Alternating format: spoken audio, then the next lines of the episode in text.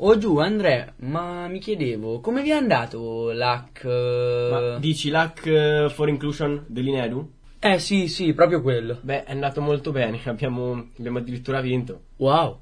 Ma in che cosa consisteva di preciso? Eh, allora, praticamente era un progetto europeo nel quale le scuole si sfidavano in varie challenge per sensibilizzare sui rischi del web. Noi siamo occupati della challenge sulla privacy e su come difenderci online. Ciò di cui volevamo parlare e sensibilizzare erano principalmente quattro punti. Il primo è la consapevolezza dei rischi e dei benefici del web. Il secondo, prote- la protezione dei nostri dati personali e sensibili. Il terzo, sicurezza e controllo delle nostre informazioni. Ed infine il quarto, la libertà di scegliere la nostra identità digitale e di non diventare un prodotto. E la nostra squadra si chiama Web Heroes by Galileiani, ovvero gli eroi e i protettori del web.